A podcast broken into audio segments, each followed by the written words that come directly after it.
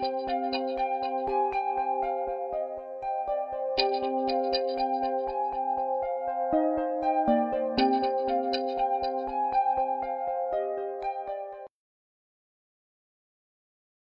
两蓬蓬，官复锵锵。我们上一讲讲的是腰斩，后面说的是珠帘。我们这一讲就开始讲这珠帘。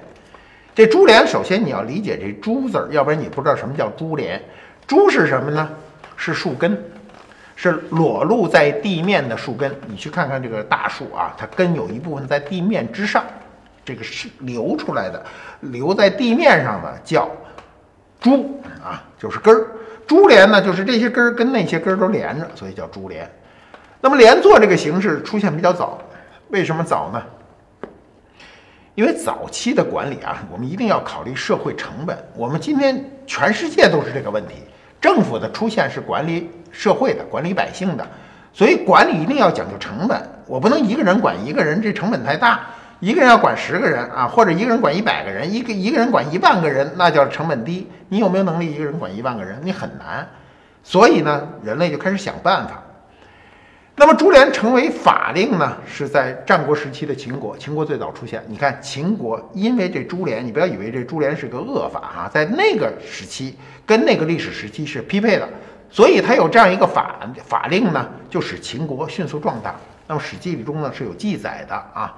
那么商鞅变法提出来的就是这事儿啊，十家为伍啊，这个有问题呢要互相揭发、互相监督，否则就连坐，这非常可怕。那人和人之间没没有信任了，如果你不去告诉，比如你包庇亲人，你不去告，那么你就被腰斩。当时的规矩是你藏匿啊，跟投降敌人是同罪，那投降敌人是大罪呀。那你藏匿你们家人，那也成。也有这么大的罪过，那肯定是非常可怕的一件事儿。那么在户籍编辑的这个基础上呢，实行了这个连坐，那成本非常低，就是我只要把这个东西弄，你们互相之间啊，互相之间去监督。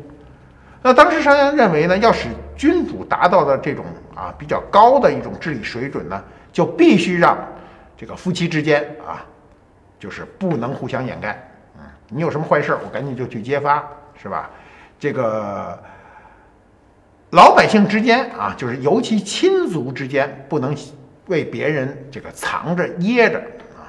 那么这种株连的方法啊，这种方法虽然有效，但是使社会变得非常的暴力啊啊！作战时五个人一一组啊，叫义武，登记在册，一个人要跑了，其他四个人都要受到处罚。所以你跑的时候，你会想，我们今天啊。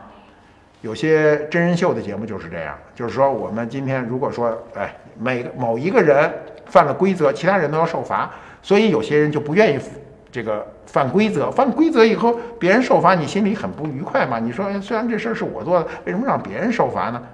啊，这就是最早的这个株连。那么株连呢，在中国历史上啊，株连是有这个有传统的，非常可怕。这个我们的文化中这一支很强大啊，最极端的例子啊，就是明朝明初的方孝孺。方孝孺呢是建文帝啊，建文帝的最亲近的大臣，忠贞不二。如果中国历史上我们举出十个最忠诚的人，肯定有方孝孺。我觉得举出五个也有方孝孺，就可见他的忠诚度。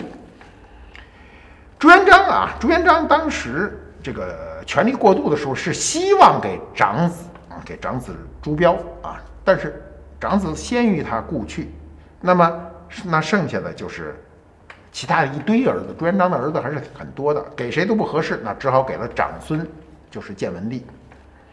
那么建文帝当时还是年轻，你想想朱元璋给他的时候他是孙子嘛，他相对就年轻，年轻呢很多事情处理起来就有问题啊，处理的就不那么周全。那么。明成祖朱棣啊，从这个北边起兵，一直打到南京去。建文到底是跑了还是死了，都是到今天都是个谜案，咱不管他。呃，那么朱棣啊，朱棣打到南京去的时候，抓住了方孝孺以后呢，当时他有一个这个高参叫姚广孝啊，是个和尚，给他跟跟他说说这个方孝孺这是一个文人啊，天如果你把他杀了，那天下读书的种子就绝了。这人是大文人，千万不能杀他。朱棣呢就答应说我不杀他，我不杀他，他跟我服个软就行了，对不对？这个朱棣啊，当时最大的心结，他是有篡位之嫌的。你知道，我们的史书上永远不说永宣盛世，就是因为。所有的文人都认为你是篡位的，所以一旦说啊明朝初年肯定是盛世景象，要不然不修永乐大典嘛。那么都提仁宣盛世，都不提永宣盛世。实际上永乐时期还是有盛世之景象的，就是因为他有篡位之嫌。那么朱棣也知道自己这个事儿，所以呢就想让啊前朝的大臣方孝孺，你给我写一诏书啊，这事不就简单了吗？然后命令人就说你把他从狱中给我提出来。那么方孝孺就当众嚎啕大哭啊！据说那个声称，这个这个宫殿啊，这声音巨大。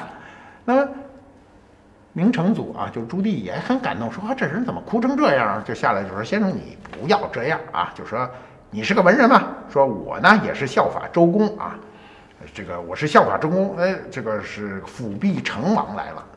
那么方孝如当时就问：那说那成王安在啊？那个他他在吗？然后。这个明成祖回答的很巧妙，说他已经自焚了，就他死了。那死了，方孝孺就问他说：“他死了，他有儿子？”啊？说他儿子啊，说国家的事儿啊，不能用这幼主啊，这个太小了，不行。国家的事儿得依赖这个长君，什么意思呢？得依赖成年人。那方小如就一点面子都不给，说那他还有弟弟呢。那这个你想想，搁谁逼到这角墙角上也得拉下脸来。朱棣就拉下脸说：“这是。”我的家事你管不着，然后就把笔给他说：“你写就写啊，不写不行。”方小如就把笔扔了，就说：“啊，这个死就死了，这事儿啊，这诏书我一定不能给你写。”那这个朱棣就火了，火了以后就说：“说还压着火说说你啊，就就算你你不怕死，你死了。”你不顾及你们家的九族吗？就是提株连这个事儿，株连的恫吓性是非常大的。你想想啊，我不怕死，但我一想我死了，把我所有的亲人都连带了，我内心如果有道德约束的话，我过不去这关。但是方孝孺牛啊，什么人牛啊？你今天看历史上有多牛的人？他说，别说九族，你杀我十族，你能把我怎么样？